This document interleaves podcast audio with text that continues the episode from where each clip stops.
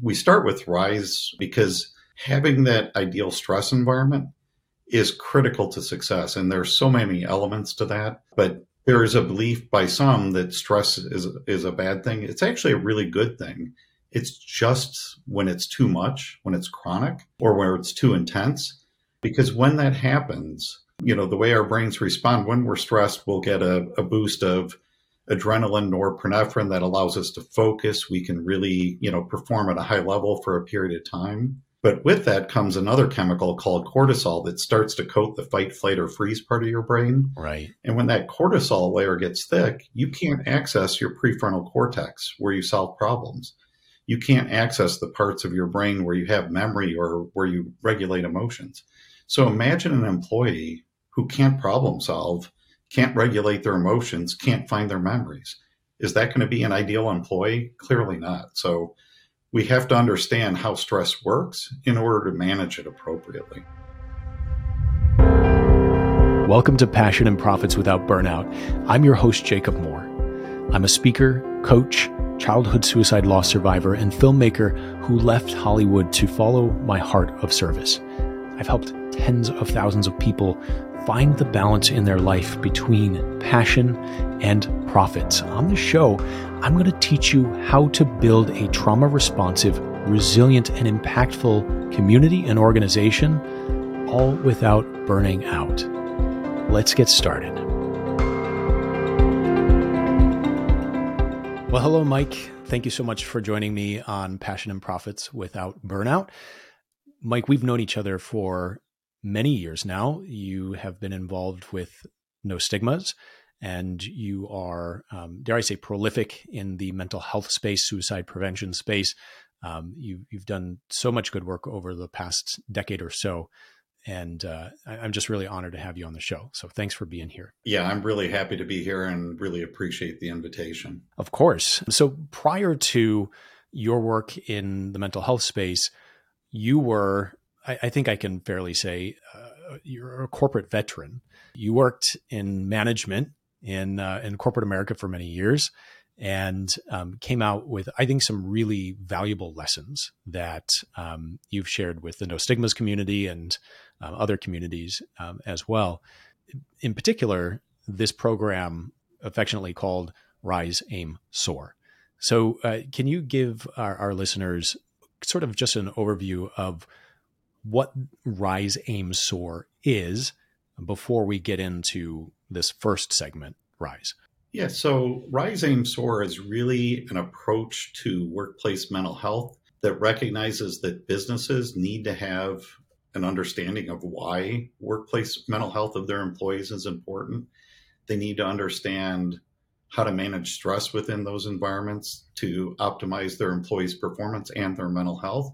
And they need to know how to make adjustments uh, for the individuals within their organization. And a lot of this was driven by both my mental health uh, research and background and work I've done in that area, but also individual experiences I had with either being managed as somebody who struggled with depression or managing large numbers of employees who had kind of the whole range of mental health, either diagnoses or attributes that were undiagnosed and learning from experience, making mistakes, and uh, in many cases, doing things the right way. Yeah, Mike, I had a lot of similar issues in the corporate space as well. Before I started NoStigmas and subsequently Five Bridges, I worked in sales, and it was a, a pretty toxic environment. Uh, one where um, certainly, you know, there was this uh, this environment of, of toxic masculinity and this idea of being pushed to um, just swallow down uh, what I was experiencing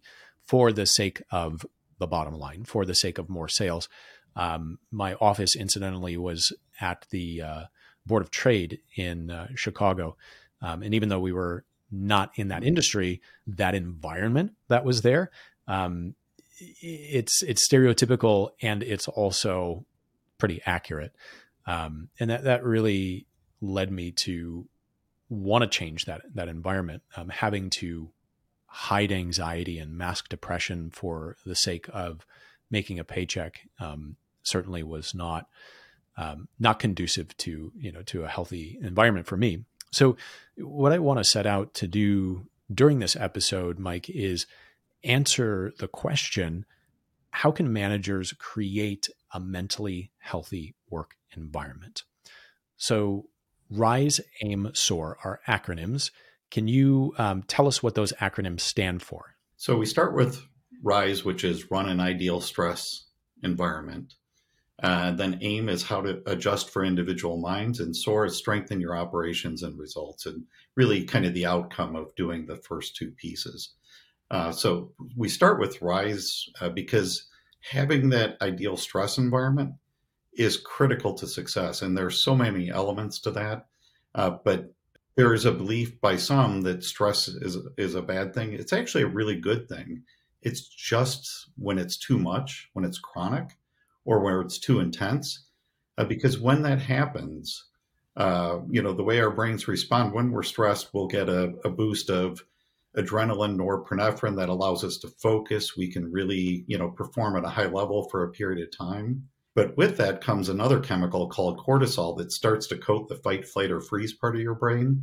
And when that cortisol layer gets thick, you can't access your prefrontal cortex where you solve problems you can't access the parts of your brain where you have memory or where you regulate emotions. So imagine an employee who can't problem solve, can't regulate their emotions, can't find their memories. Is that going to be an ideal employee? Clearly not. So we have to understand how stress works in order to manage it appropriately. Absolutely. I really appreciate that, Mike. And, um, you know, what we're talking about here is, is being aware of and compassionate around um, the challenges that people face. I think traditionally, um, employees were seen as, um, you know, almost this um, akin to um, indentured servants, where you know I'm paying you money, so therefore you you do what I tell you to, and how you feel about it, or you know what shows up in your life is really inconsequential because um, after all I'm I'm giving you money, and that's enough for you to just just do what I tell you to. And and clearly we've discovered that that is not um, only okay, but um, it's not the most uh, really the most efficient way of achieving what we want to in in the work environment. Um, so in uh, this episode, we're going to um, talk about these these three areas of um, workplace uh, mental health and wellness. And we'll we'll go on to talk about um, AIM, adjusting for individual minds, and SOAR, um, this idea of um, really optimizing the results. Um, but for now, focusing on um, this idea of RISE, running ideal stress environment. What does that look like? Can you um, maybe start with an example of of an experience that you had in the corporate space and managing someone um, to create this ideal stress environment for them? Yeah, so probably a great example of that would have been, uh, you know, doing the work that I used to do in in the investor relations field, and then running right from that environment into a crisis when we had the Deepwater Gulf of Mexico oil spill. You know, I was prepared to handle a couple of months of working at a really intense, you know, 70, 80 hour a week pace but at the end of that, you know, normally I'd have a little bit of recovery time uh, so that my body and my mind could, you know, get refocused on the other parts of the work. But we went right into another what became a national crisis uh, that our the company I was working for was was involved in, and I just never had that recovery time. And I could tell as we were going through this that my ability to function at a high level was de- deteriorating as time went on.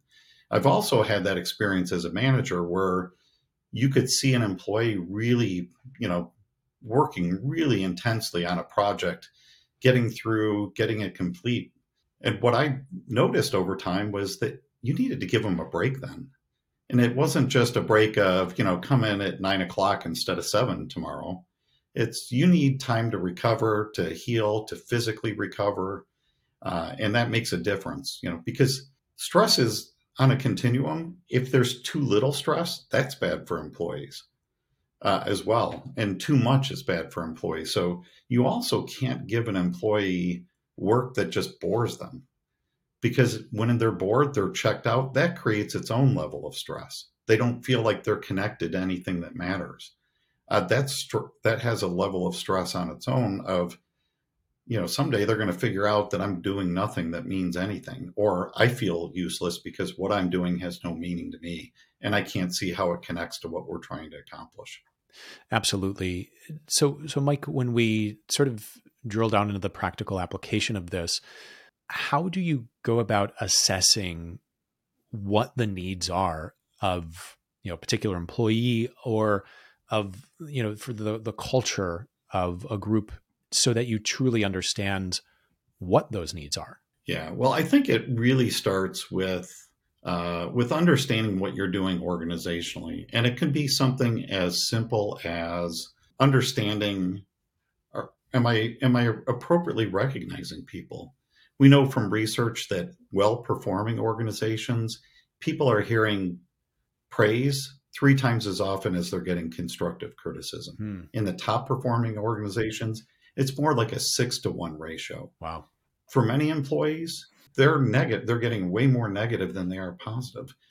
Uh, and there are two reasons that that matters. One is it's it's soul destroying to just be told you're wrong all the time or you're not doing enough. The other is if you don't tell people what they're doing well, they start to question whether that's what you want them to do and they stop doing the things that you were happy with so you need to you need to make sure you build that in there's also a lot of other organizational basics that really tie into the ability of employees to feel good a big part of that is or is goals having organizational goals and personal goals that are aligned because if you know that what you're doing affects the outcome of the organization you can take on more work. You can work with more purpose, more passion than if you don't see how those things connect. Uh, so getting those goals aligned and clearly communicated is a big deal. Having accountability is really important. Uh, so, you know, employees, well, frankly, all of us as humans, we need three things. We need to be noticed, we need to be cared for, and we need to be relied on if there's no accountability in the organization, then we know we're not being relied on. Um, collaborative problem solving, another key piece. People feel invested in implementing solutions that they help create. You know, this is something, you know, I also do a lot of youth and youth mental health training. And one of the things we talk about there is you you want to inform young adults on how they can help their mental health and this is true for adults as well but you can't solve the problem for them. Right. You can give them tools, you can teach them skills, but you know, in an organization, if you're just getting dictates from on high and you have no investment in in how that problem is getting solved, you just aren't going to be able to implement with the same kind of passion. Um, you know, and the, you you mentioned earlier that uh, uh, the organization you worked in had that kind of toxic male do do do suffer yeah. suffer suffer you know that and, and the problem is that can work for a while maybe six months maybe 12 months yeah you know if you're in a real crisis phase and as an organization you can kind of shun aside people's personal feelings for a very short period of time but it is not sustainable yeah and people who manage in that style will ha- will look and say hey, I saw that one period of time that it worked and not realize that it worked only in those circumstances and it's not going to continue to work. Absolutely. Yeah. And to affirm that, Mike, I ended up lasting eh, a little over a year um, in that organization because it it wore me down. And I, I think that happens. And, you know, I, I, admittedly have been guilty of that um, in my own organizations. Um, certainly, the ratio of uh, of praise to criticism. Um, you know, it's it's easy to lose sight as a manager of you know the fact that you are working with people and uh, needing to be aligned with that mission that you're all working towards. Um, sometimes just wanting to get stuff done. So how how as managers do we put checks and balances in place so that we ensure that we are hitting that ratio and that we're giving people what they need, um, being noticed, being cared for, being relied upon, and really coming together under one mission with aligned goals. Yeah, I, I think it really starts with managers understanding it's in their best interest to do it. Hmm. Because it, you know, and one of the reasons we do a lot of training for management staff is because they need to understand how this is positive for them and how getting their employees engaged is really going to drive better results that make them look better. Yeah. Uh, which ultimately, you know, that self motivation uh, does play a role in people's decisions to do it. Uh, so helping them understand that this is a big piece of it. And then, really, as a manager, you have to make it part of your personal goals that you're going to be engaged in this kind of work, that you're going to focus on training, coaching, career development. And maybe, you know, there are certainly jobs within an organization where there's not really a career ta- track. It's ju- it's just a job. Sure. Uh, but how do you make that just a job as meaningful as possible? How do you make sure you appreciate those people mm-hmm. uh, and let them know, you know, this may not feel fulfilling because you can't see how it directly aligns with the goals. But if you don't do what you're doing, then we can't we can't do what we're doing. You know, if your security right. uh, personnel understand that if we're not safe, we can't do the rest of our work. So we really appreciate what you do to keep us safe. For your, you know, environmental uh, folks to recognize that, you know, part of working and being respected in today's world yeah. is that we comply with the laws and we go and above and beyond when we can, letting them know, hey, what you do is part of what allows us to be able to do everything else that maybe we can you can more directly see. So it's it's just being aware of each person's need to feel like they they make a difference and taking the time to think through how does this role make a difference. And if you can't find that, chances are you don't need that job. Sure. If you can't figure out why that person's valuable to your organization's success, then you really need to think, do I really need that role? Yeah.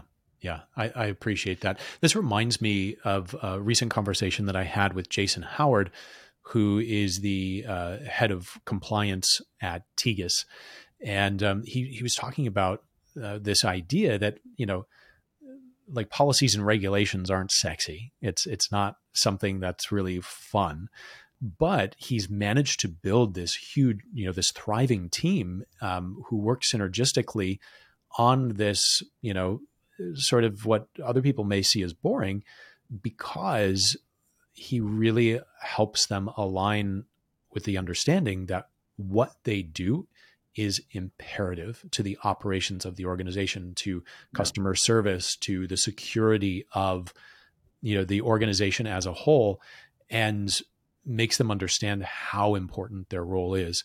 Um, and i think that that's a really valuable lesson there. Um, Mike, if you could share maybe a more you know tactical approach to this, um, you know, once we sort of have that awareness of, okay, this is in my best interest. Um, this is what we need to do in order, you know, for organizations and, and employees to really um, thrive. Um, how can we sort of put that safeguard in place to make sure that it's happening, to make sure that we're following through on that intention.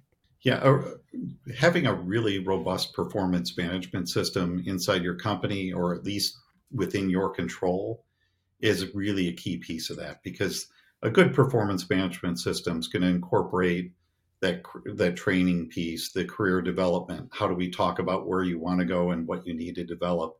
It's going to include regular conversation, hopefully on an ongoing basis, but you know, if you can't do it, you know, as you go through every week, you know, at least on a quarterly or, you know, I think at least quarterly, but, uh, you know, because you don't want to make it an annual discussion. If you make it an annual discussion, they're wondering for the last seven or eight months of the year if right. there's any chance that they're being recognized at all. Yeah. So, you know, if you're not having a conversation with somebody who reports to you at least monthly, you know, chances are you're not you're not providing that kind of feedback that they need to know what they're doing well, mm-hmm. what you need them to take on. How do you set priorities? So, of the 50 things I gave you to do, what are the first five I really need you to do? The next five, you know, because otherwise you're leaving it uh, to that employee to guess at what your priorities are. So that clear communication is a big piece of it as well. From a tactical standpoint, it can come down to really just understanding what motivates this employee. And you get to that through getting to know them personally as well and getting to understand what their objectives are. So the more you can align those objectives uh, with um, with what the employee wants, the better. And just as an example, I'm thinking of uh, an employee who worked for me that I put into a people management role. They did not do well in that role, hmm. but I moved them back. You know, this was a really creative, hardworking person, but just didn't know how to interact with people effectively. Moved them back into an individual creative role uh, where their creativity, their they can control their time uh, that they worked, and you know, it's now been 14, 15 years, uh, and I've been long gone from the organization, but I see them success after success after success because I realized I had made a mistake in putting them in a role that they thought they wanted, but very quickly we both realized that wasn't the right move. It just felt like that's what you had to do to advance. So, you know, how do we make you that high level individual contributor that you can excel at where you can do way more than you could ever have done as a manager? That's that's really I, I think probably, you know, a, a humbling experience for a manager to go through that process of saying, Hey, I made a mistake and taking oh. ownership of that and and very necessary to do yeah, and I made a mistake, and because of that, your performance wasn't good, and your bonus isn't going to be nearly what you were hoping for. So I can't fix what happened because I had to pay for performance, and the performance wasn't there in the role you were in. But clearly, you're a talented person. How do we get you in the role where you can really earn what you what you're worth? Zero in on uh, that. So yeah. yeah, that was that was humbling for me. I know it hurt. It hurt both of us uh, because this was a talented person. But uh, you know, turns out that you know, we just made that course correction, and uh, they they're thriving now. Mike and I, I want to you know commend you for that because the alternative could be you looking at their performance and saying they're doing a bad job and they're they're underperforming right. and therefore it's not my fault it's their fault and in that way, um, you as the manager um, are the victim, and um, and you can you can enter into that role and you can really embrace it and say, you know, it's it's them, it's external forces, it's something out of my control, and you've gotten nowhere. But this idea of ownership and personal responsibility around that choice, um, I think, is very important and um, a valuable lesson well, and I've been on the other side of it. So I went through a period when I was working for a, a large food corporation. And at the time, I was in the executive MBA program at the University of Chicago. I had two young kids. They decided once I started the executive program uh, to eliminate somebody else's job and have me do two full time jobs, reporting to two separate managers uh, both of whom were comfortable as long as I worked at least 40 hours each for them. Right. And I, I was not a good employee. I, I, I was burnt out. I had nothing. By the time I got through a year of that, you know, I finished the MBA program.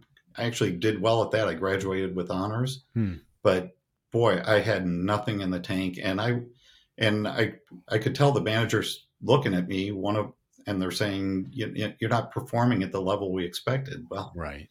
Of no, course not. And I can't. Oh, and by the way, my dad died. I had a sister-in-law die. I mean, there's all sorts of uh, tragedy that was piled into this. Yeah. And of course, I wasn't going to perform well in that in that circumstance. Yeah. And so I always carried that with me, as I know what it's like to be on the other side of that. Uh, so I never wanted to be in a position where I took somebody who had capabilities and just put them in a position where they were guaranteed to fail, right. and then didn't fix it if I made that mistake. Absolutely, and I'm I'm going to venture to guess that um, you didn't really you didn't probably didn't stay in that role or those roles very long. Um, in in no. that uh, in that stress environment. Absolutely not.